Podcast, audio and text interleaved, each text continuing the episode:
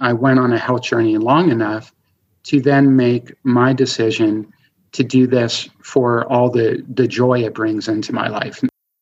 I was better able to work with life's difficulties that came my way because the brain fog had cleared. Welcome to You Cured What? The podcast of reversing the irreversible. This is where you hear how real people are healing from conditions that most people think they're stuck with for life. I'm your host, Joe Kalb.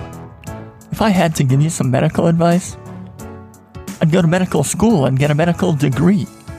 Seriously, nothing in this podcast is medical advice, nor is it intended to substitute as such. Now, enjoy the You Cured What conversation. Before we start in with this podcast of healing, I want to plug another project I've been working on a website of healing, diseasereversals.com. Diseasereversals.com is an online grassroots catalog of healing. It catalogs disease reversal stories posted online across the web, across the world. It categorizes them by disease and by diet used. There are already hundreds of disease reversals cataloged at diseasereversals.com. This website is for anyone asking, can my condition, say type 2 diabetes, be improved with diet? Check out diseasereversals.com and see what has been happening in the real world. Oh, heal yeah. Diseasereversals.com. This episode of You Cured What has not just one guest, but two. It's fitting that they are coming on the podcast together because they have supported each other in their journeys, healing from all sorts of issues sleep apnea, severe allergies, joint pain, anxiety, depression, and more. They have healed themselves by using a combination of modern science and ancestral wisdom. Welcome to a shining couple of healing, Larry and Kaylin Diamond. How are you doing today? Uh, doing well. Thanks so much for having us. Doing very well. Uh, I appreciate the intro and uh, hope you're doing well also. Oh, thanks, Larry. Thanks, Kaylin. Um, I'm excited. This is the first time I've had two guests on. Um, I know it sounds like uh, your journeys kind of started back in uh, 20 well 2013 and 2014 would you be able to give a little bit of uh, background as far as um, where you're coming from health wise and um, and what started to happen as you uh, started to make changes? Absolutely. Well um, i guess i'll go first since i went first in 2013 you're correct. I, I and i do absolutely remember my my starting date. It was May 1st, 2013. And I also remember my health state. And I was 47 at the time. And the best way to describe it is completely breaking down. I mean, everything, energy uh, was um, non existent. Um, I was hungry all the time. I was anxious. I was um, uh, fatigued and uh, very weak.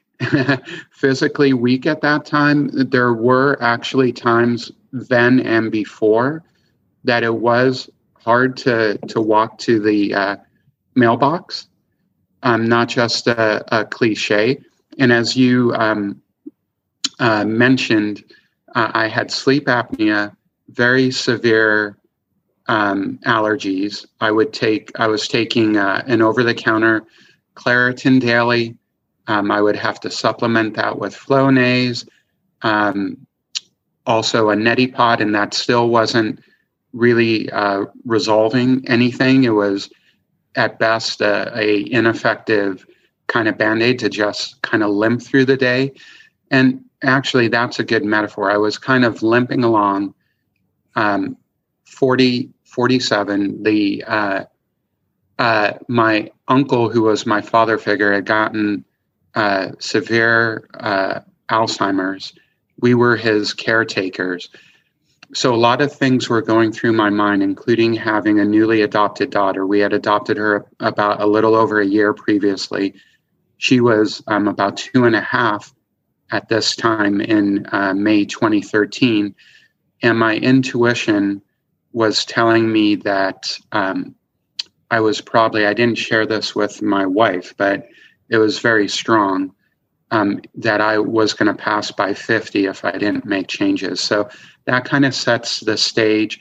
So I, I remember consciously going to the internet and wow, did I, the internet did save me. It, it, it is the collective uh, wisdom and also um, collective journeys, both the historical wisdom is available at our fingertips and also what people are doing day to day in the present. So I, I use the combination of that. And I really thought of it. Uh, I have a science background. I was an environmental scientist at the time. And I thought of it as a science project of a lifetime. Um, and um, I very consciously said, I am throwing everything I've heard out about diet in particular, health and wellness in general, but diet in particular. And I really went back to simple questions. I mean, I, I question everything. Every food had to make its case um, for itself. Um, basic concepts like calorie in, calorie out. Is fat bad? Why is fat bad? You know, what's the basis for that? So uh, that was the start of my my journey. You know, I think it's important for because one thing that he shared before is that um, you know we were or he both of us were eating a lot. And so he would he was questioning like why am i hungry all the time? Like that was one of the questions that he he posed and put in because we were you know we were eating every couple of hours. And um and i think that's really profound because i, I think people wonder the same thing like i'm you know i'm trying i'm eating snacks. You know i, I hear it's supposed to help my metabolism if, you know to eat every couple of hours. And um so, or they or they can stop eating even if they think that advice is wrong. But and i was thinking about this yesterday. One of the key kind of questions and it, it was fascinating. My wife said you know i was like i eat all the time. No this is a very profound question so profound. Um, she said i think you're an emotional eater. And and i looked at her and and this um, David Ludwig from Harvard has a, a, wonderful book titled Always Hungry. And I looked at her and I said, you know, this is complex and there's lots of emotional aspects to it, but I feel like I'm just physically or biologically hungry all the time. And why is that? And we, we could spend the whole hour talking about that because that is really something that I think billions of people around the planet are experiencing.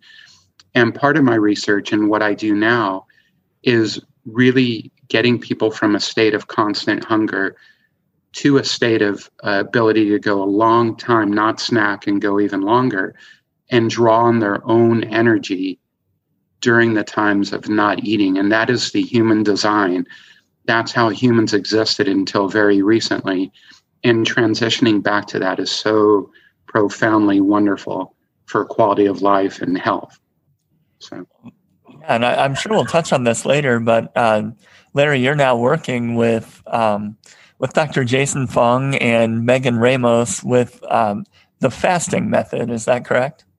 That is correct. I'm a, I'm a coach and a researcher for them and the community continues to grow and build and it's a wonderful there is personalized online coaching. I do that. And then there's also a group membership. And it's it's a growing living learning sharing collaborative endeavor. So the membership side of it dr fung and megan do live q and a's every month. So does dr nadir ali um, a cardiologist out of Houston who um, transitioned from one of the best intervention cardiologists to actually being a preventive cardiologist. And his passion now is understanding metabolism at the root level and um, getting rid of chronic inflammation, which is the big driver for heart disease and so much else. So he's working with the fasting method. We do live support groups. I do um, multiple ones, over a dozen, well over a dozen each week. I do one called the Science Hour. This is just a small snapshot. One called Eating Strategies. The last eating strategies, we talked about organ meats and various strategies for um, getting organ meats in our in our diet. You know, and just root the community is root cause healing and supporting people and helping people incorporate um, fasting, diet, and lifestyle changes that are right to for them. So we learn from one another, we get inspired from one another, but we don't compare ourselves to one another or say that there's only one way. it, it's really um, how to incorporate these combinations of modern science and ancestral wisdom in people's um, cultural heritages, their work life, their family life, and it's just fantastic. I've I've had clients um, reverse so many things themselves and trig over HDL levels um, plummet and uh, inflammation go down, um, eyesight get better, joint pain resolve. So it's it's really a wonderful um, place to be. Wow, that really is remarkable, and um, you know, it seems like, yeah, you're seeing good things there, and you've got a method that is adaptable to different approaches, and you can you can learn and grow together. You've got community. You've got uh, kind of uh, you've got some wisdom, knowledge, expertise built up from your experience, uh, Dr. Fung's experience, Dr. Ali, Megan Ramos, all the all these people have built up experience and are uh, so um, so admirably sharing it with um, you know with the people. I think that's that's really um, really wonderful.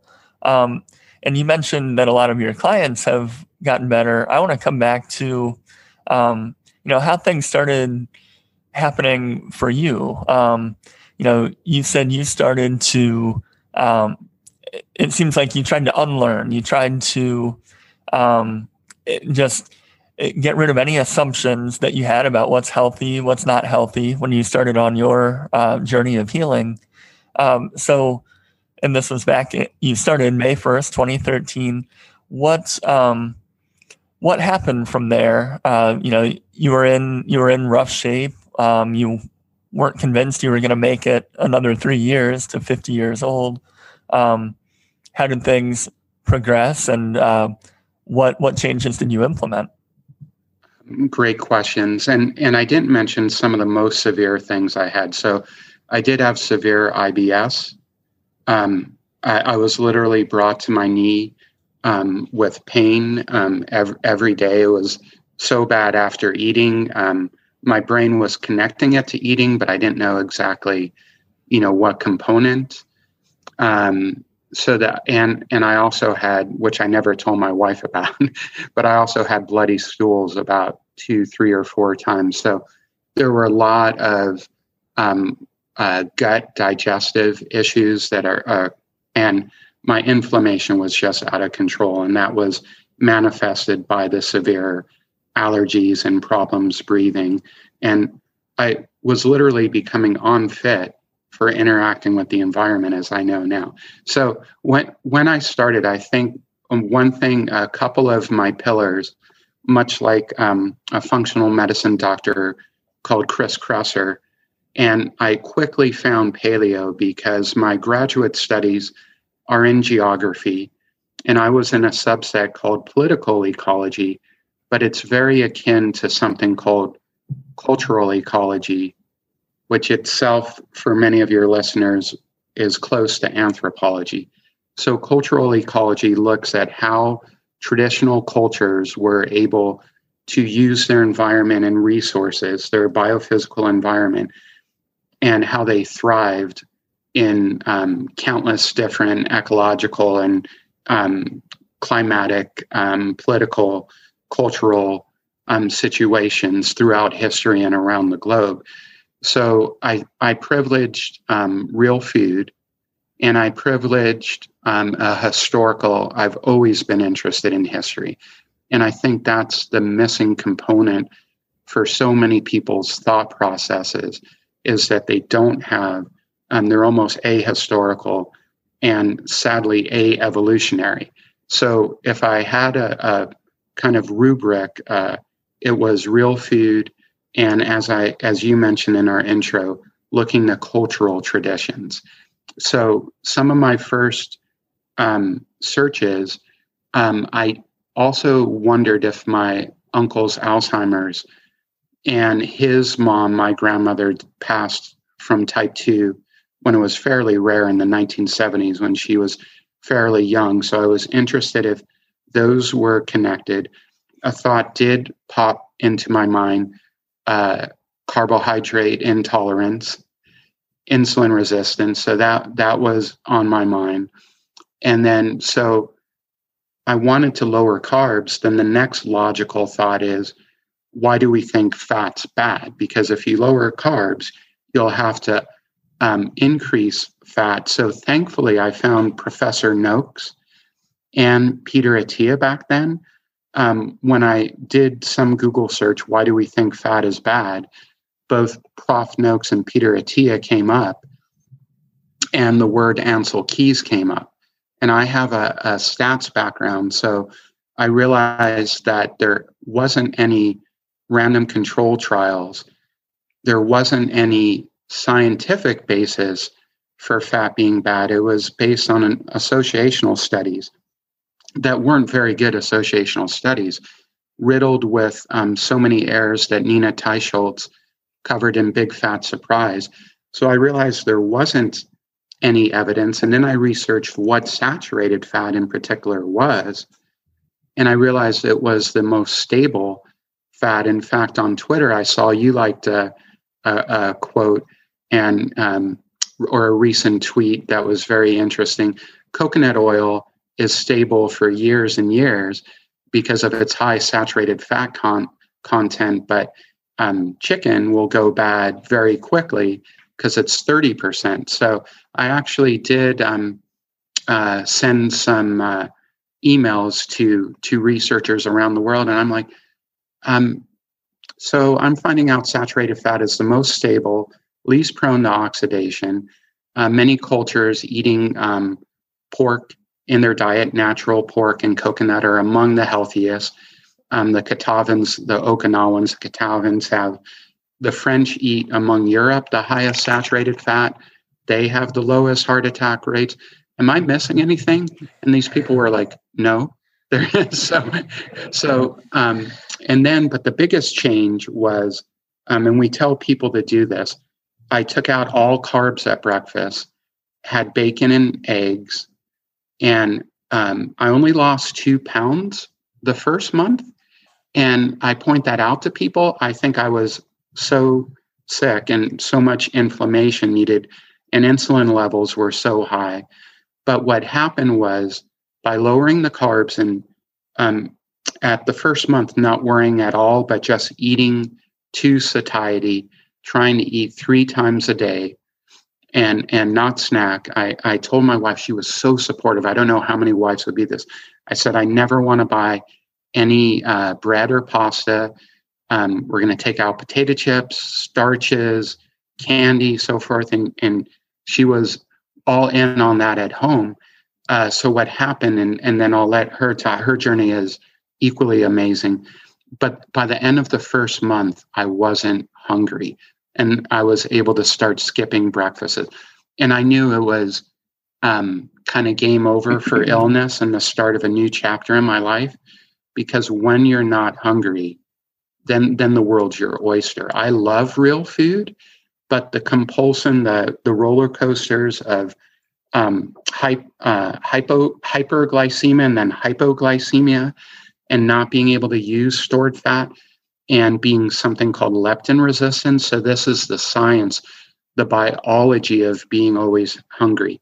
I didn't change who I was or my willpower, but I changed my biology in a month. In less than a month, I changed my biology.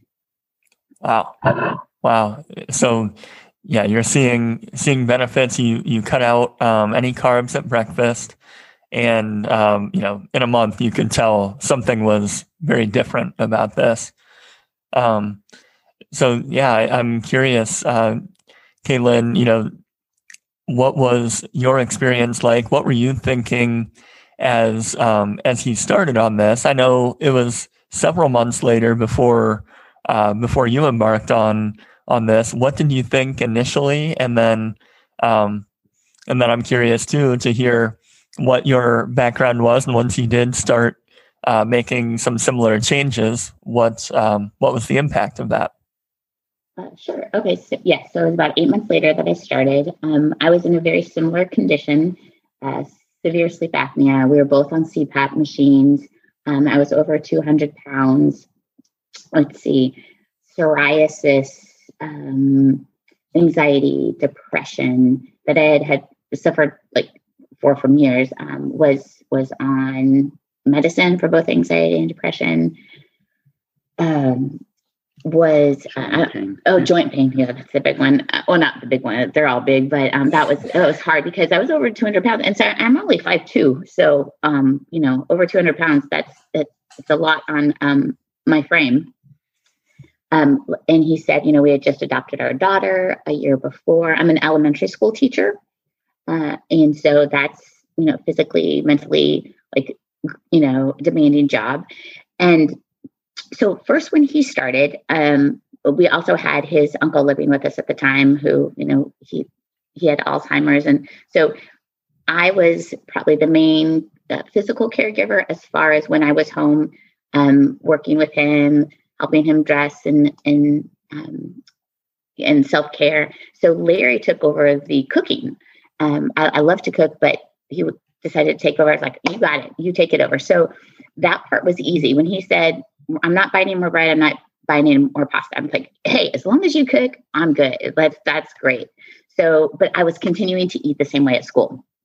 And and then also, you know, when he first said this, um, you know, my mind went to, all right, sure, you know what, we'll do it.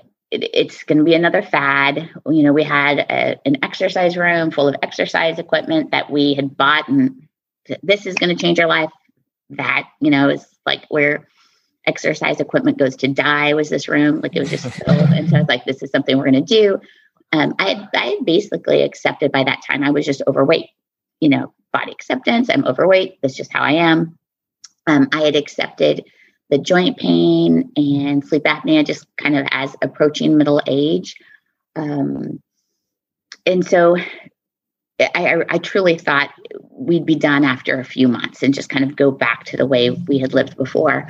And so a few months went by and he was still doing this. And and also he started to drop some weight and um and, and it, even bigger than dropping the weight, he was so much happier. Like we had like, you know, we we've all heard the term hangry in this, you know, like angry when you're hungry. And um, and I had thought he was an emotional eater, and and so I was seeing him not eating as much, um, eating better foods, and then just being overall just a happier person, more energy to spend with our daughter, more energy to help around the house, and um, and that was like that was pretty amazing, and um, so I, w- I was starting to think, okay, he might have something here. Um, we got through the holidays and, you know, by then he had dropped a considerable amount of weight. And I remember we were visiting my father at the time, and my dad over Christmas just went on and on about, wow, like how great he looks. And it's like, man, no.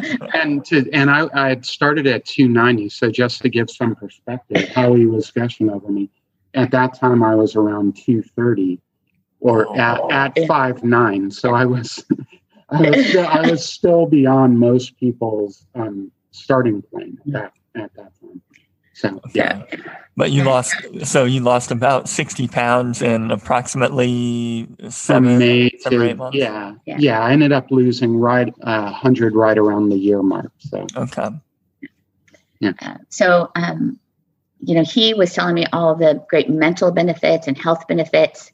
Like I was, and that was important. Like, and also like the sleep apnea getting better.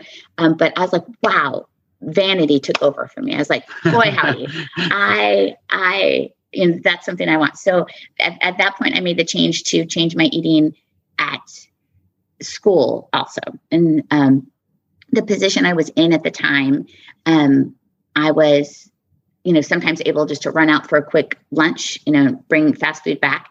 That stopped. Um, uh, if I went out with friends after school, you know, for happy hour or so forth, um, you know, the chips stopped. You know, just you know, water or iced tea, um, and then yeah, and then I slowly started to um, feel better as well. And it it, it also took a, a month or so for me to start really realizing the weight loss. Um, a big thing for me around the same time that I made the decision to stop. Um, so he talked about first bread and pasta. So we took wheat out of our diet first. And I think it's important to, to mention Grain Brain by Perlmutter, because that was another um, book that started to make those connections with Alzheimer's and and and, um, and grains. So he came home and he goes, "Hun, we got to take out corn." And I remember that I remember where we were in our kitchen. So I'm from the Southwest, um, born and raised Texas, New Mexico, Arizona. Right, corn is God, Corn chips, um, corn uh, bread, and it just and I was angry. I couldn't believe. I was like, "How could you? How can I take out corn?" Um, and uh, I, I don't think I spoke to him for a couple of days. And I, and I do want to say something because I think this will be very empowering and useful for people. I I didn't tell her um, we have to take out corn. I said, and th- no, this is really important. This is how I um, interact with people on the on the fasting method.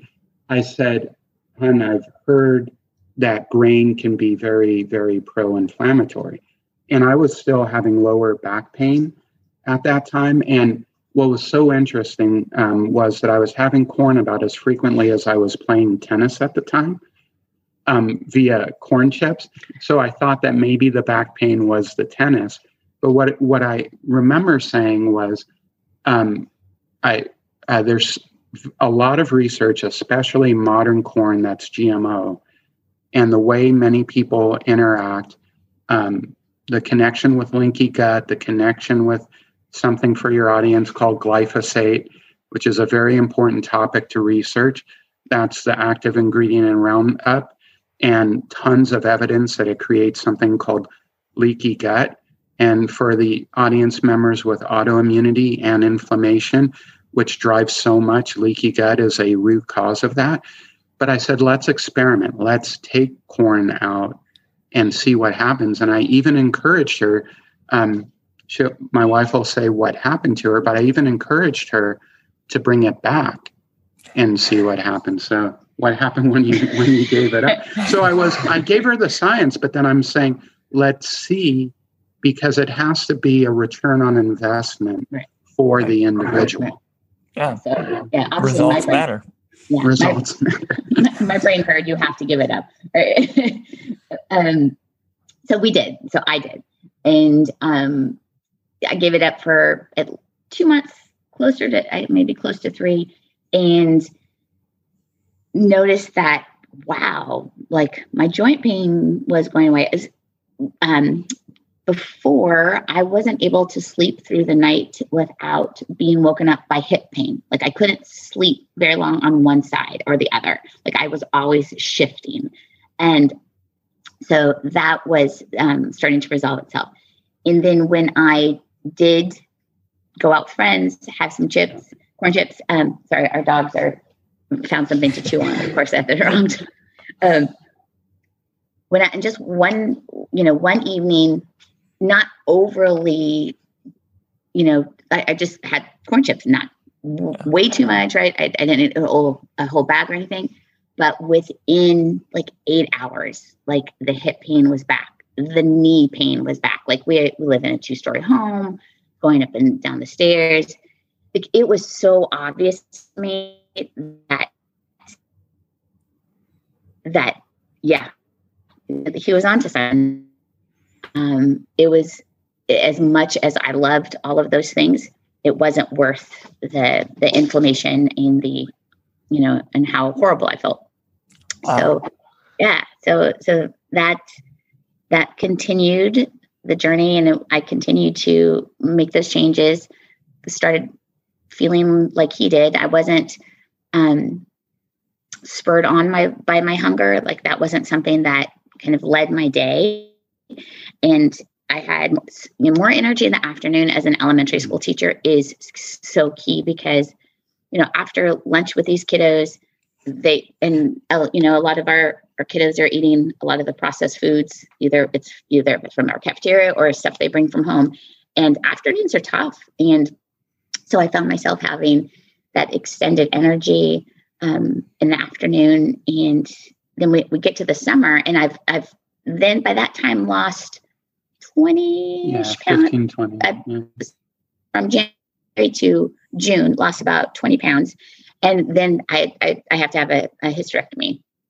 So the, and, and I was also starting to walk more. So I was, a little, I was a little bummed, just like, man, I'm starting to get on this, um, you know, get it on a good path and I'm going to be laid up for a couple of months during the summer. I, I was, I was worried that I was going to kind of um, backtrack, backslide. So um, had the surgery, had to be laid up for a couple of months. Um, all I, I continued just to eat the way I had been eating, but no exercise. And um, I lost 20 more pounds over the summer. so her her weight and fat loss accelerated. Yeah. So. Well, I'm curious. You you've mentioned some of the things that you uh, that you cut out um, mm-hmm. as part of this. You know, you cut out uh, starches, you cut out bread, pasta, you cut out corn. Um, so you cut out a lot of grains. What were some of your um, staple foods that you um, that you ate for just to give the listener a little uh, feel for what you were eating? So yeah. many things. You know? Yeah, yeah. Um, I it and this is really um, three words, and it, it's so descriptive. I'll give a little more detail, but meat and veg meat and veg is um, I, I can't that um, and there are some people who benefit from elimination diets and some people for other reasons go more to to, to one side than the other but the um, commonality is um, real foods whole foods eaten close to nature and one of our uh, so one of our, our, our staples were ground beef, and we tried to source as um, well as we could. And uh, um, ground beef is one of the cheaper cuts, so we got a lot of grass finished ground beef. Um, we got pastured eggs, so um, we got um, organic greens, um, uh, avocados, a wide range of um, veggies started upping the natural fat. So coconut oil became a staple in our house, uh, uh, extra virgin olive oil, uh, quality lard and tallow, and, and even duck fat. High quality cheese. High quality cheese. Uh, so we were doing primal. I became very aware of Mark's Daily Apple, and I became I'm a primal certified health coach, and I've met Mark uh, Sisson a number of times, and so has my wife, and he's wonderful. So it really was a super wide variety of whole foods, close to nature, cooked in natural fats, and it it they were great meals that were not complicated. We used the slow cooker um, often, and slow cookers are great because in about 10 to 15 minutes of prep time. You can um, prepare it in the morning, uh, just built in about 10, 15 minutes. Throw in, you know, meats and veg. Let let the uh, magic of the slow cooker, and you can use cheaper cuts of uh, meat roast, um, whole chickens, uh, quality chickens, and you come home to a home cooked meal that only took 10 or 15 minutes of preparation. So, uh, one night might be pork chops and asparagus. The next night, it might have been, um, you know, a steak and broccoli. And um, if you use seasonings and herbs, which per ounce have some of the best uh, phytonutrients, you endlessly um, have variety and deliciousness. And one of and that really kept me going. The great thing about this way, uh, this transition and way of eating, was it never ever felt like deprivation, and I've done it for seven plus years now, and the reason is I love it, and you reset almost your your love of real food, your sweet tooth profoundly recalibrates. But yeah, it's so doable, guys. It, and it gets easier. Unlike any other way of becoming healthy, the food's delicious. Your appetite continues to go down. Your sweet tooth resets. You're better able to burn your own body fat. So, unlike other diets that get harder and harder because of starvation mode, um, you'll be able to harness the power of intermittent fasting. It gets easier, not harder. So, meat and veg. that, that's terrific. And you're speaking my language language with uh, the slow cooker. Uh, my wife and I are uh, going to have some some chili in the slow cooker today. So uh, it's going to be. But the weather has just started to turn here. Um, we live in Austin, Texas, so turn means like you know down ten degrees. Uh, and uh, I said, "Oh, it's chilly weather." Let's uh, yeah. It sure is. It sure is. Um, well, that's great. That helps really paint a good picture of um, of what has been very, very healing for you. Um, so, with I'm curious, um, Kaylin, with um, these improvements that were happening, you know, you you were able to continue losing weight um, even even while you weren't able to exercise after your surgery. Mm-hmm. Um, you know, what was happening with your uh, your mental state throughout this? You know, you were um, on medications previously for anxiety, for depression. Um, what was going on with that? Well, I was able to go off of it.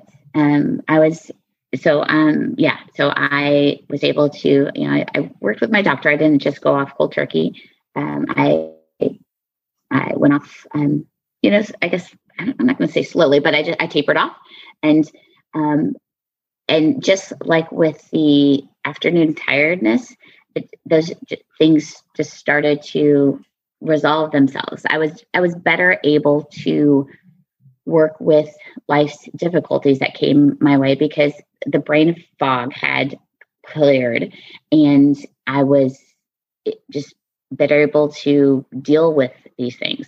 Doesn't doesn't mean I was everything was totally better. Um, but I was able to use tools that I had in my toolkit as far as, you know, talking through things, as far as um, using resources, um, you know, counseling and therapy, but using those and bringing those things back home and actually using them on a regular basis.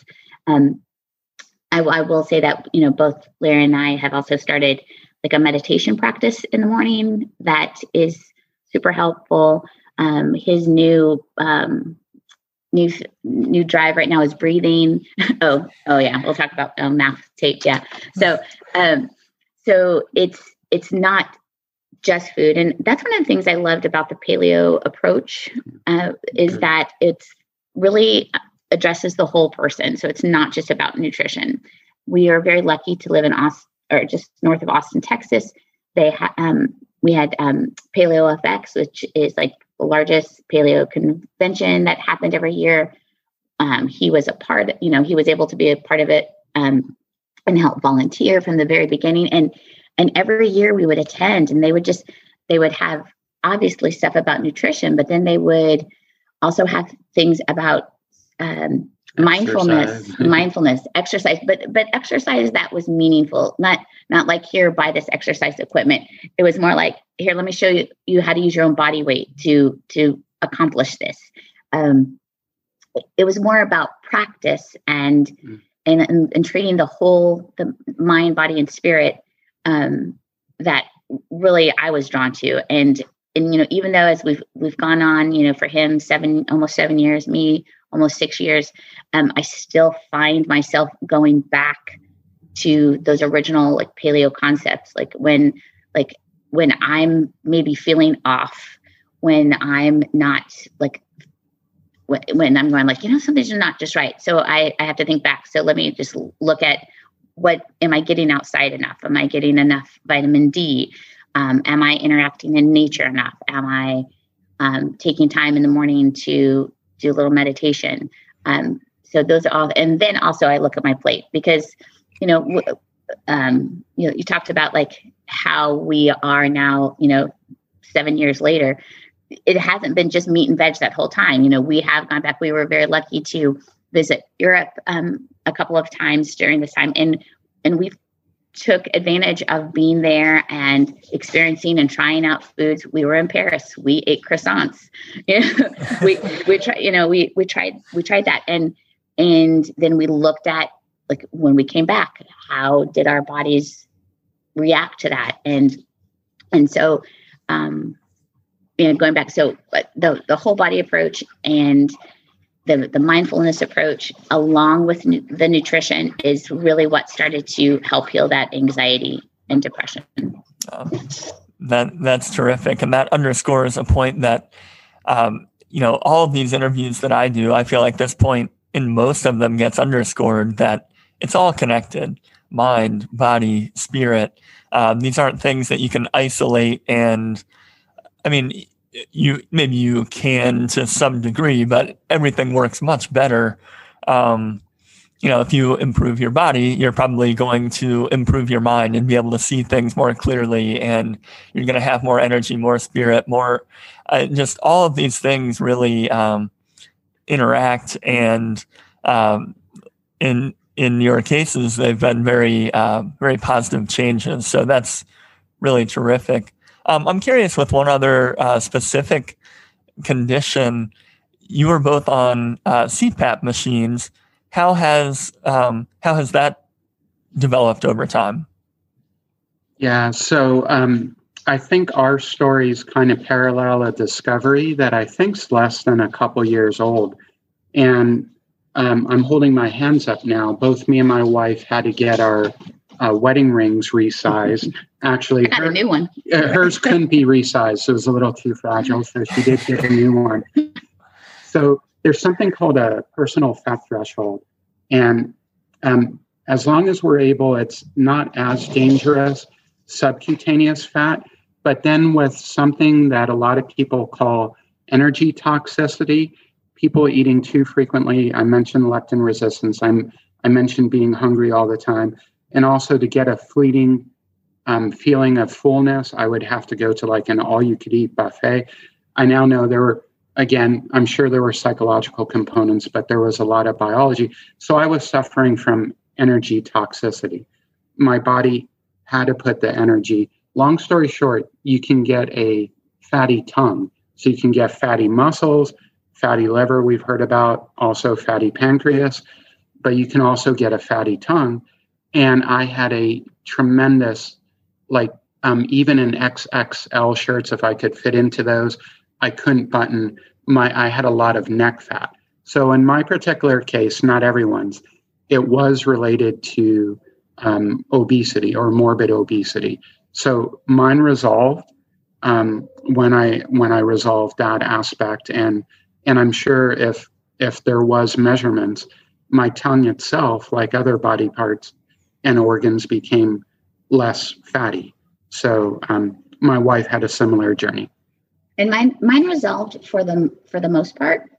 I do tend though to I still I still snore sometimes. So, um, but I no longer use a CPAP. Um, Larry, in his um, constant um, journey to learn more, learned about something called mouth taping, do the research. It sounds a little freaky, but and at first I was freaked out by it too. I was like, there is no way I can do this. but um, it is, God, it has been so profound for me. Um, so we he showed that the, the tape earlier. We use like a, it's a medical grade tape, and just put a small strip on my mouth each night, and it just keeps my mouth closed so that I breathe through my nose during the night.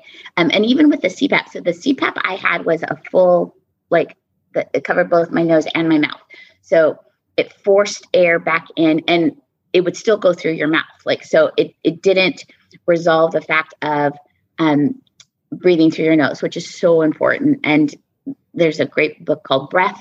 I, I'm forgetting. James Nestor. Right. And so, so that didn't resolve that. I mean, it helped me not to wake up constantly from like not being able to breathe. Uh, but so the mouth taping helped along with everything else me to get a full night's sleep. Like I, I, I am able to sleep through the night, not shifting because of the joint pain, but also not waking myself up. And last night, um, I, I had to get up in the middle of the night for our daughter, and so I had, I'd taken my mouth tape off, and then I went back to sleep and forgot to put it back on. And I woke up with a headache. Uh, like I woke up this morning, I'm like, oh, like, and I could tell. I knew immediately it's because I hadn't put my mouth tape back on, and um, I was a little more groggy, and so that. And we celebrated for her birthday yesterday, so that probably. oh yeah, yeah, we did. We did it, but to a Brazilian steakhouse. So like you know, it's yeah. Oh yeah, that's that. That's one of the benefits of eating this way. The I think it's important to realize that the nutrient density of the food, when you're eating nutrient dense food, you don't crave all of those other sweets. You know, your body is okay just, you know, with the meat and the veg. Now, we, you know, we have a 10 year old and we can talk more about that later, but so we, and she eats very similar to us. We, allow her a higher carb, but she still is a real food kid. And so we do have berries um, here at the house. We have um, some grain free cookie um, mixes, whole, you know, a paleo um, that we allow her to to have, and and so forth. Um, so that doesn't mean we we don't eat any of it. You know, we do celebrate, you know, birthdays, and and we had so yesterday um, I had a, a like a creme brulee. So there, so I I celebrated, had a creme brulee, and then, but the, the great thing about that now that I'm able to access my, my body fat and my energy today, I don't crave creme brulee. You know, it was great to have it yesterday. you know, I, I've had some in, increased snoring last night without the mouth tape, and that, like, you know, when you eat larger meals, that can happen. Um, sorry about the dogs. they just oh, you're, you're fine. Right behind us. Um, so, so yeah, so that it all plays in together. But yes, for the most part, the the sleep apnea has been addressed. So, and um, mouth tape way cheaper than the CPAP machine, and having to wash it every day and so forth.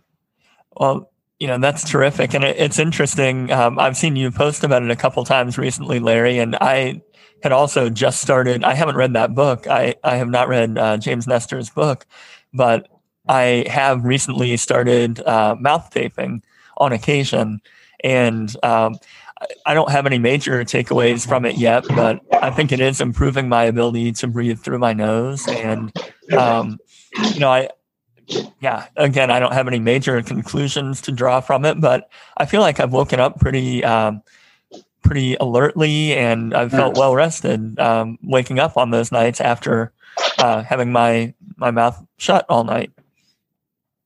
So that, yeah, it's really, and this is, yeah, this is what I love and how my mind works. Um, you can hear about mouth tape, and there's wonderful YouTube videos of few minutes, and people can actually look up um, James Nestor on YouTube and put in the words mouth taping. Mike Mutzel, I also heard about it from him before the book came out or before I was made aware of the book.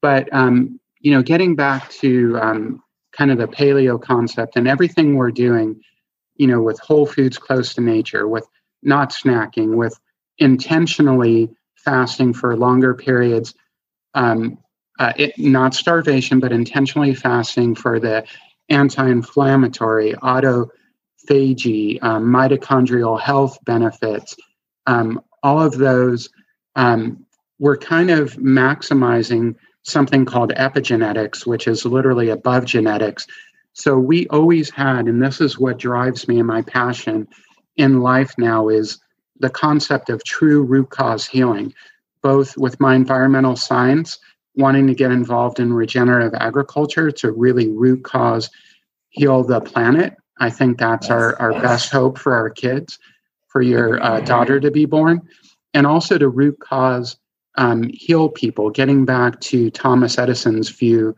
he had that epiphany, that insight. I mean, he probably saw it clearly that the he said the doctor of the future will not interest his or her patients in you know medicines and things like that but rather the care of the human frame and diet and nutrition.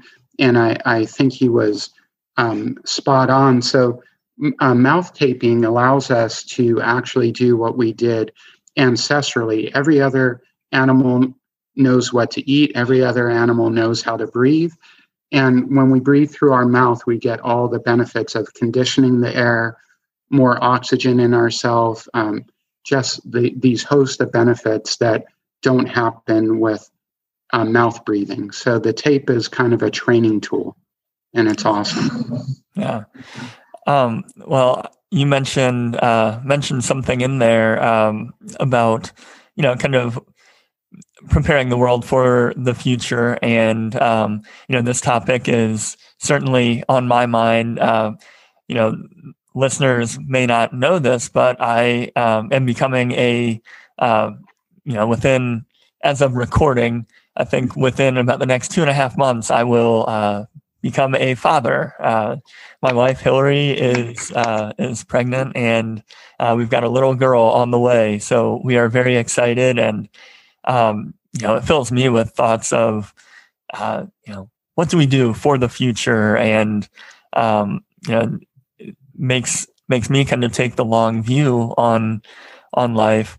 Um, I know with your daughter, um, you mentioned that she eats similarly to the way that you do. Um, I'm curious to know what have um, you know what have you seen in her? Have you seen any um, any impact of um, these dietary strategies on her life and her health? Yes, the, the, the short answer is yes, uh, a ton. Um, so we, so she was about three years old when we started changing the way we fed her to. Now she had always eaten what we ate um, from the time she she switched to from formula because she is adopted. So from the time she switched from formula to real food, um, and she, I, I made sure that she was eating what is on was on our plate. Um, I, I didn't like the idea of, of having to fix two meals. Um, I, I was raised that you ate what you were given. That this this you know so it was something that one of those old ideas that was ingrained in me, and so it, and we were very conscious from then on because we knew um, because she was adopted. So she we adopted through foster care, and um, bio mom was was very young, was homeless at the time um, you know, came from a very um, challenged past and upbringing. So um, we knew that our daughter could be behind the eight ball in a, a lot of different ways. Um, so we were very conscious about um, supplementing with fish oil from the very beginning. Um, we got high quality fish oil drops. We made sure that all her food was organic. You know, at that point, even before we started our health journey, we knew about the importance of organic food. So um, so that wasn't a big change. And she was three. So it was still like, eh, you know, I'll eat what, you know, still exciting to eat what mom and dad ate, right? Um, so our, our change was so no longer organic, like chicken nuggets, right? It, it was just organic chicken, you know, and, and so grain, screen free. Yeah. The, yeah. Oh, yeah. Grain free. So to give you a little background, when she went in for her three year appointment, she was um, at the third percentile for height. And and I can't remember weight, but third percentile for height. We changed um, a little bit after that. When she went in for her four year appointment, she was at the 25th percentile for height. And so, and the hugest, the, or um, the the most profound thing that we had changed is that we took out grains from her diet. So she was a, a grain free kid for that year. And now she's right at the 50th percentile. Wow. Yeah. Wow. So, um, but, um, oh, sorry, go ahead. No, uh, uh, but I, um, one of the other behavior, yeah, yeah with the grain, yeah. yeah. So one of the other huge benefits we saw was the impact on her behavior. Um, at three, we were starting to see some behaviors that were concerning. Um, she, you know, she was in uh, daycare, a really great a really great daycare. Um, um, people very um, let's see, very focused on the like the upbringing of the, the whole child.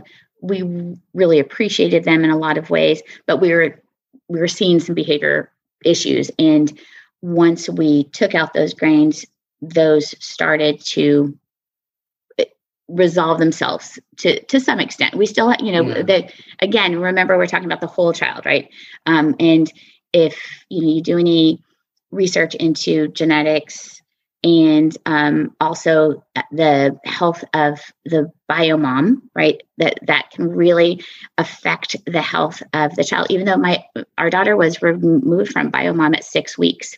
So um so and so a lot of people think oh you know she was getting great care from six weeks old.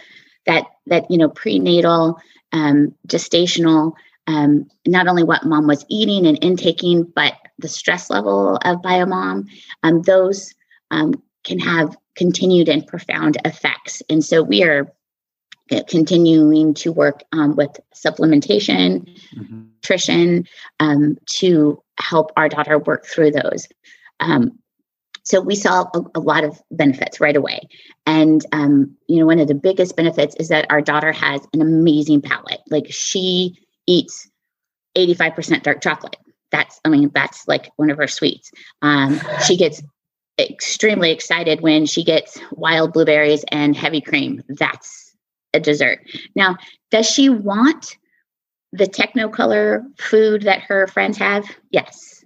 Does she try and experiment, experiment and and and trade up or you know just you know get that? Yes, she does. And and we uh, we let her experiment sometimes. And um, you know, as she got older and it was more, she was more interested in her peers and what they ate. You know, we started helping her connect how she felt afterwards to what she ate, and um, and she she knows now. Like uh, she'll come home, she'll have like a emotional blowout, and you know when it resolves itself, she's like, "I'm sorry, I had some Doritos today," you know, you know, and like I experimented, and so um, it, it, doesn't mean that she's not going to again. She could, you know, tomorrow. To, and and I realize, especially as an elementary school teacher, I realize the the um the draw for them because it's it's fun, it's packaged differently, it's techno colored, and so we we just we just know that giving her this basis in nutrition um, well we can because we know we're not going to be able to control her diet forever like that's that's very obvious but I, I also know this basis in nutrition developing her palate so she she has experienced a large um, range of food like she uh, she, she loves um, capers um, stuffed grape seaweed, leaves yeah. seaweed yeah. you know stuffed grape yeah. leaves uh, kimchi kimchi um, and and also, I think uh, along with the palate, which is amazing, this is really once in a lifetime years. So she's probably um, going to be taller than she would have otherwise. Um, positive impacts on brain development, positive impact on eyesight, positive impact on all her organs. And she wasn't placed into our house until eight months, and she was on soy formula um, before that, and she did have skin issues, and we were told that she had um, egg and dairy um, tolerance or intolerances, but um, she didn't. So we were able to switch to an organic uh, milk-based formula. But and we've all had our 23andMe, and she is more prone to celiac. So um, the beauty of this journey, as are both of us. So even though she's adopted, she has, ironically, um, my wife's ethnicity and my ethnicity as her two main ethnicities. So make of that what you will. And um, so many of the genetic SNPs or um, variations are um, similar. So we both profoundly healed with grain free, and she did as well. And if we hadn't, we know so many people in our circle, and um, there are kids, and um, everyone is n equals one. But any parents out there, if there's anxiety, behavior issues, I and and it'll have profound impacts on the whole family on siblings and on mom and dad consider going grain free that's my first advice especially on on the spectrum or adhd in particular but anxiety any behavior problems grains are such a trigger for as we mentioned leaky gut and then these proteins get into across the blood brain barrier and they can affect perception, cognition. I'm a big advocate of trialing grain free. And if you're truly grain free, you'll also eliminate basically all processed foods because it's everywhere. And then seed oil free, you're going to be golden. And and you'll you'll figure out keto or low carb or even moderate carb, but just sugar, refined carbs, seed oils, and the fourth thing, consider going grain free. Those four things you're left with all of the earth's bounty. And and you'll you'll start to heal as my wife eloquently said mind body and soul. So. Uh, it, it's that is so profound and it, it's such a it's such a straightforward thing it, it i'm sure it's um, challenging for a lot of people and it's challenging to remove grains they're a, a staple of especially the standard american diet and i think a lot of western uh, diets and industrialized, you know, nations largely are uh, grain based at this point. But, um, but boy, that's a lot of benefits you just rattled off. I mean, your daughter in in a single year went from third percentile of height, so she was, you know, very much on the small side to the 25th percentile, and now, you know, now she's at the 50th percentile. So yeah, when when you mentioned Larry that she will now be taller and her organs will be better and uh, like this kind of thing you just want everybody to have that information and to understand the profundity of it um, and, and behavioral issues clearing up i i don't know it, it just it boggles my mind and it's um it, it's one of the reasons i became so um obsessed about all this stuff uh, just reading reading similar things, uh, one of the most impactful books I've read is Weston A. Price's Nutrition and Physical Degeneration. And I mean, that book just makes a clear cut case that what you eat affects everything and it happens, you know, immediately. And it, like you said, mind, body, soul, it, it just, this food hits everything. And I think so many parents, if they knew, if they had this kind of information, you know, they would at least trial this, like you're saying, you know, just just try grain free for a while. Um, see what happens. You've seen remarkable results um, in your daughter. I've, I've heard heard that kind of thing from many other parents. Um, yeah, that's that's just a really significant thing that I want to underscore. And I know it, it's just it's on my mind a lot right now, just thinking about um, you know very soon bringing a, a daughter up in the world. Um, so thank you. she's going to be she. Oh, she's going to be very very lucky to have parents and that you're on this journey. And I wanted yeah. I wanted to say that you know it it is a, a time commitment. So I so parents are going to say, "Hey, so I gotta I gotta make my you know my kids lunch every day." Yeah, you do, but I would say what you get back in that 10 to 15 minutes of making their lunch. And, you know, it can be as simple as carrot sticks, rolled grass, hot dogs, uh, uh, grass-fed hot dogs. Um, we he cooks them in the morning, puts them in her thermos, rolled up lunch meat. You know, you know, a, a good quality lunch meat, rolled up lunch meat, or even not good quality, just meat. You know, just um, just you know, roll it up with um, meat and cheese. Um, just a, a, an apple like we don't eat a lot of fruit, but we let her eat fruit. So an organic apple. Um, and also we, as she's gotten older, we bring her along on grocery shopping trips. So, and we, and, we let her choose her snacks. So she does get, you know, uh, packaged snacks, but they're, they're, they're paleo and they don't have seed oils. And, but she is part of that process. So she feels more involved and therefore then is much more willing to to eat to eat it so so yes it is somewhat of a, a time commitment, but everything that you get back, it is Yeah. so worth that time. And It- it's so worth it and and and i truly believe that for for a pretty sizable portion of kids um, what i call the hyper responders so you must mention weston price uh, love the book love his work um, they partnered with somebody called price Pottenger who did studies on Pottenger cats and when there were low quality diets each generation got subsequently worse. But thankfully he took those cats that weren't being fed the quality diets started feeding them the quality diets and they regained their health. So we can go both ways. Again the epigenetics. But um, I, we've seen so many parents and their kids have skin issues and they're sick all the time. So our daughter is one of the most robustly healthy kids we know even with the um, like my wife said behind the eight ball again, so I see epigenetics in the both of us daily and in her and in clients. Um, my trig over HDL went from uh, seven to on one. Her last checkup, her trigs were like 46 and her um, HDL was in the 90s.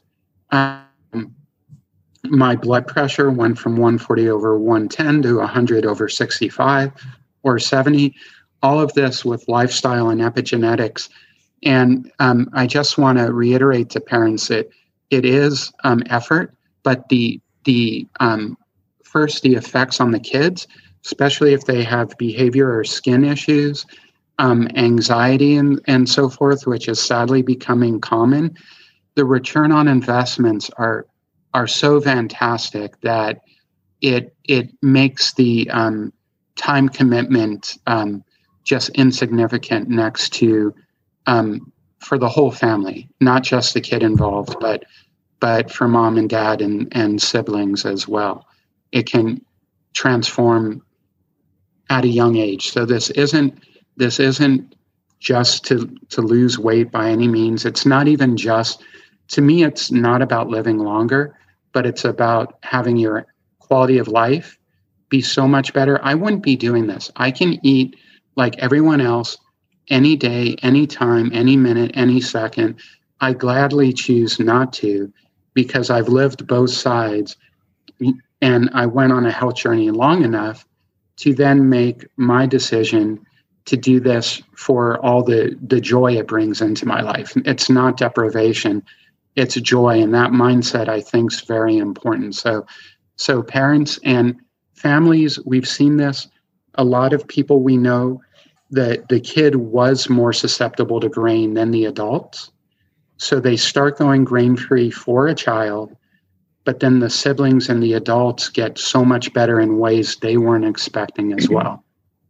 Yeah, and it, I think if the whole family can, because we've also seen it other way, Yeah. just them just trying to make the that the, the one child go grain free, but still like buying them grain free tortillas versus regular tortillas or so, and and it, that that's not as successful because uh, I mean also the the child feels even more deprived because they're getting the different food and also you're you're not you're just looking for grain free or gluten free options for the regularly you know processed food and they're just as processed sometimes even more so just without gluten and like there's Corn, corn and seed oil still. Yeah. So, So, um, be, yeah, great point. Be yeah. very careful of uh, gluten-free products.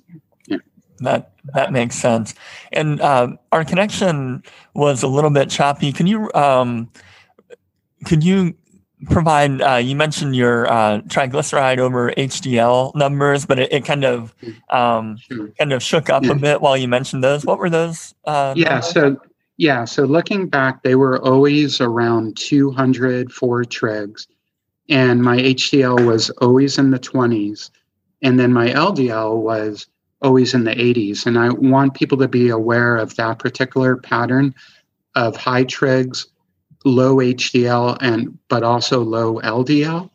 So then um, within, uh, so from May to October, I remember this. My first blood test after starting was October 2013.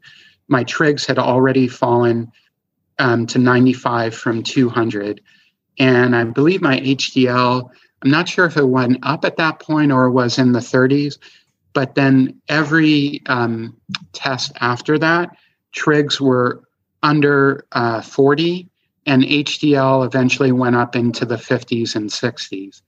So um, my ratio went from seven, and anything over two um, indicates insulin resistance. Anything over four, you have a 16 times risk of a heart event. And so mine was at seven, highly, highly insulin resistant. I had all five markers of MET syndrome, but no doctor ever ordered an A1C or told me about metabolic syndrome or insulin resistance. But both of our ratios are now under one and have been that way for years. Oh, that that's really terrific. And I know um, if our listeners aren't familiar with that, I mean, Larry just explained it very well. But like that's a there are a lot of um, a lot of pieces of data you can get uh, for uh, any kind of blood panel, uh, blood test. Um, one of the biggest signals, if you're looking at, you know, what's noise versus what's signal, a big, big signal is uh, triglyceride to HDL ratio. You want um, essentially, it it seems to be a very helpful combination if you lower your triglycerides, increase your HDL. Um, so the fact that you've had such a dramatic improvement in that and that it happened so quickly is really phenomenal. It speaks to the power of uh, of the approach that you've taken. And along with that, you know, we've talked about so many different conditions, uh, Larry and Kaylin, that both of you have uh, dealt with over the years. Um, I'm curious when it when it comes to all of these conditions, do you consider yourself cured of these ailments? Ah, okay. So I would say um, that my health is um, is based on me continuing to live and work this this way of life. Every like on uh, like the upkeep of my daily condition. Like i think just it it showed when we went to europe right? So we went to europe um, and not just europe i you know there um, several years back uh, you know just just life happens and and we had had such great results. I was like you know i'm gonna eat a, eat a little more carbs here. I um, never never really went back to eating yeah i started snacking. That that was um not i didn't go back to eating bread and corn on a regular basis but i did i did snack more. I ate after dinner. And and so the weight started creeping back. Only about 15 pounds but it and it was slow but it was because I had kind of stepped away from the some of those daily habits that had been so successful. So am I cured? Yes, I, I, I do. But I but I think it's my my cure is my lifestyle. So mm-hmm. if my if I change my lifestyle, I I fully am aware that those all of those things would come back. And so so yes, I'm cured, but I, I know that I know the cure, um, and it's not a bottle that I get at a pharmacist, you know, and it's and um, it's it's a it's a just a daily a, a, a daily habit and a, a, daily lifestyle choice that I make or we make. yeah, that's um, yeah, that's a really good answer. Uh, very yeah, very thoughtful. Um, now I've got the question that I ask every every guest who comes on on this podcast. So I'll, I'll pose it pose it to each of you. Um, I, I'm curious for both of your answers. But now that you've improved your health, what's one thing you enjoy doing that you couldn't do before? Oh. That, and I knew this question, so I was. you were getting to think about it. You, you get to answer so, first. Yeah, yeah, um, yeah, and, and even knowing it, because there's there's so many, but uh, one of the things I enjoy in this, and I don't want to be uh, too maudlin. It's it's actually hopeful, but um, I, I again I didn't tell my wife this, um, but I enjoy um, going. So I used to every night that I went to sleep when I was in my 40s. I'm now 55. Again, I think it was my intuition I would wonder, you know, I was um, afraid to share this with my wife. Um, but I wondered if that was going to be the night that I didn't wake up and I passed of uh, a heart event. And that is not a pleasant way to go to sleep um, um, night after night. So one of the things that uh, you know is profoundly when I when I go to sleep, I know that I um, made good choices the day before. Some days I didn't fa- I didn't eat at all. I did fast, have wonderful sleep, but I get to go to sleep knowing that um, I'm robustly healthy, that I will wake up in the morning. I'll, I'll wake up with good energy and good mood. And um, just waking up, the ability to do that without a alarm clock. So that's, um, I didn't think about that till just now. So not only the going to sleep, but I um, get to enjoy waking up with energy. I really was one of those people that took about 50 minutes and the you know the snooze. the alarm the snooze snooze snooze and almost feeling mm-hmm. like even if um, i hadn't noted waking up felt like i hadn't slept anything so i now can go to sleep um, you know uh, excited about the future not worrying about my health and wake up with energy so that's my one thing oh, that's amazing. And i think mine parallels that as well um, so uh, we mentioned that his uncle had Alzheimer's and he passed from Alzheimer's several years back. and um, my father just recently passed um, from it wasn't he wasn't diagnosed with Alzheimer's, but it was um, um, it, it was a, a, form of dementia, and he was only seventy five, and um, so in in that that's tough because my dad was able to see our recovery and we had very much wanted the same for him. At the, at the time we recovered, he wasn't showing signs of, of dementia, um, but he was um, the caretaker of my grandfather, um, who, by the way, died in May at 99, no dementia, um, but was physically, you know, breaking down in other ways. So, you know, my dad saw the changes, but because he was a caretaker, because it was really hard for my grandfather to accept mentally that change, they they didn't change the way they they ate. Um, so what what is the the the thing I can do now? I, I cannot worry about the fact that when my daughter is in her 30s, which I'll be in my 70s, approaching 80s, she's not going to have to worry about that. Like she's not going to have to, you know, worry about visiting me at home. She's not going to have to worry that, um, you know, that is this the phone call right that that we've had. And so that's very um, that's that's something i can i can move through the day without that worry or anxiety. And then i'll tell you the the other thing that i love um clothes shopping. That's one thing i do now that is so that's the vein that's the, the the shallow one clothes shopping, which I don't do a lot of. I, I don't. Um, I'm not a big shopper, but when I go now, um, it is Oh, sorry. Are seriously like clothes shopping? Hi. Hi. Good to see you. Good to see you too. I just popped into the kitchen to get a little food, but then I heard mom talking about clothes shopping, and I'm like, what? Well, I'm glad you. I'm glad you stopped by. That's great. So.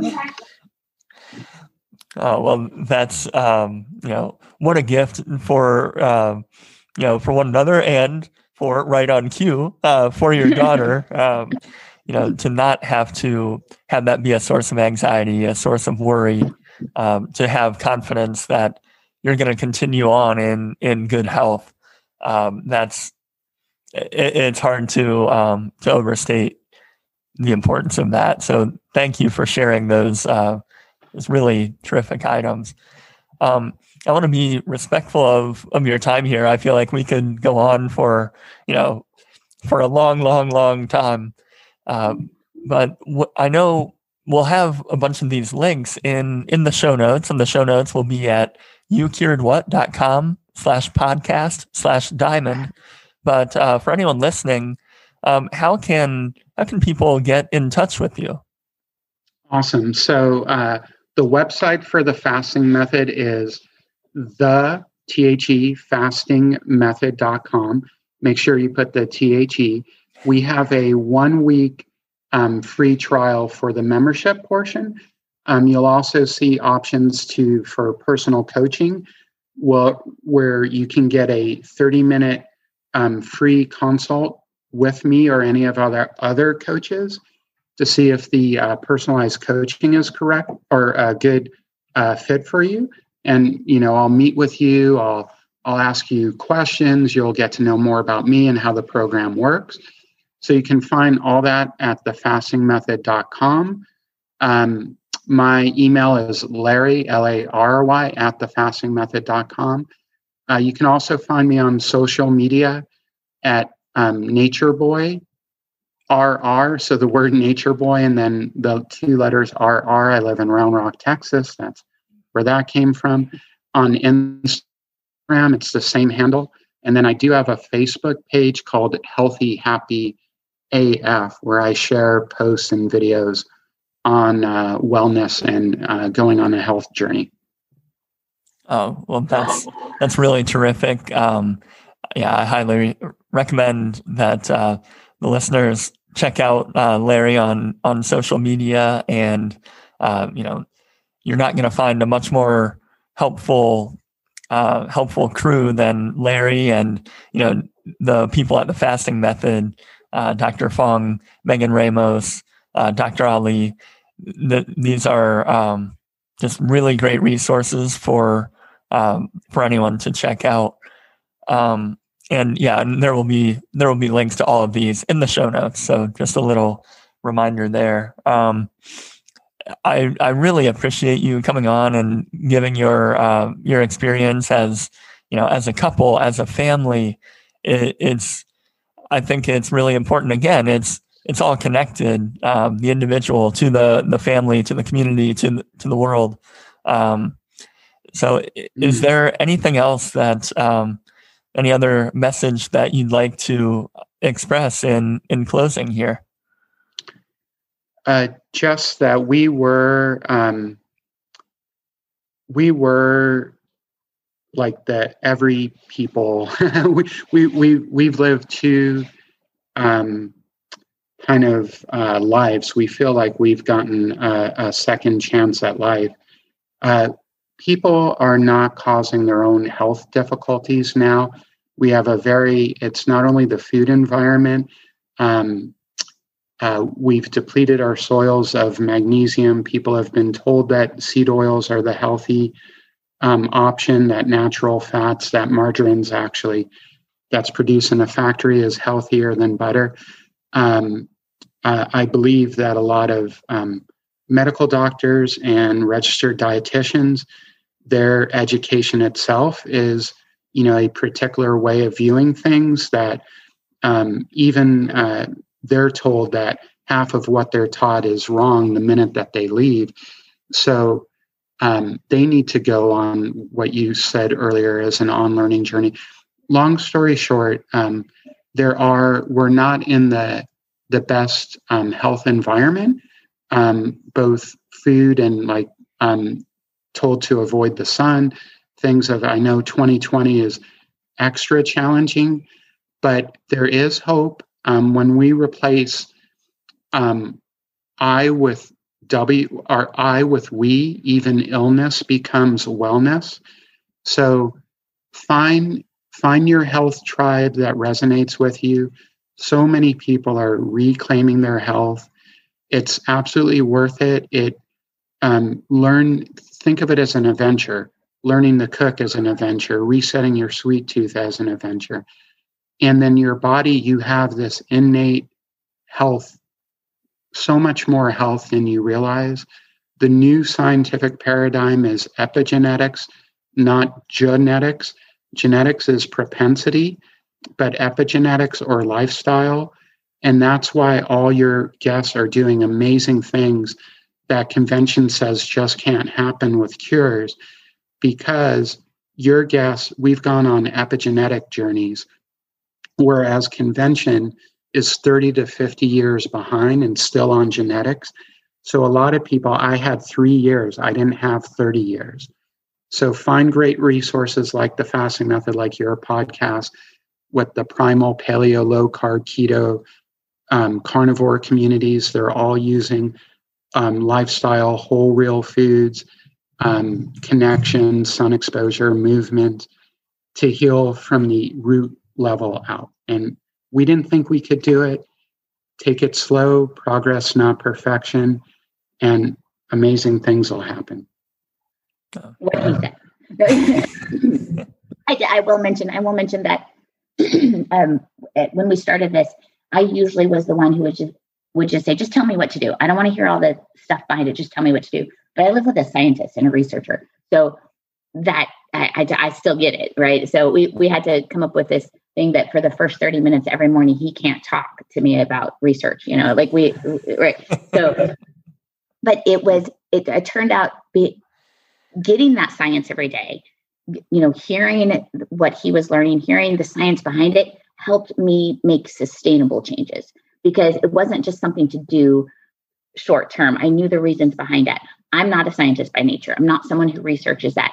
And if you're not either finding those communities like he was saying and and not just there's fasting method is great. I, you know that's uh, but the you know other community the paleo community like carnivore keto find that community who and but don't empowers don't, you empowers, empowers you, you. don't yeah. but don't just accept blindly. Really think for yourself look for yourself. Don't look just to one community. Look at several different ones. Try it out. and combine. Yeah yeah we combine. We're not you know we're not just paleo. We're not you know, just, you know, or, so we've, we've tried those out for our combination of these things that work for us. that's, that's terrific. Um, results over dogma. And, um, yeah, there, there are so many people, yeah, so many people willing to help online, just like, uh, just like you are. And yeah, it's a really wonderful community.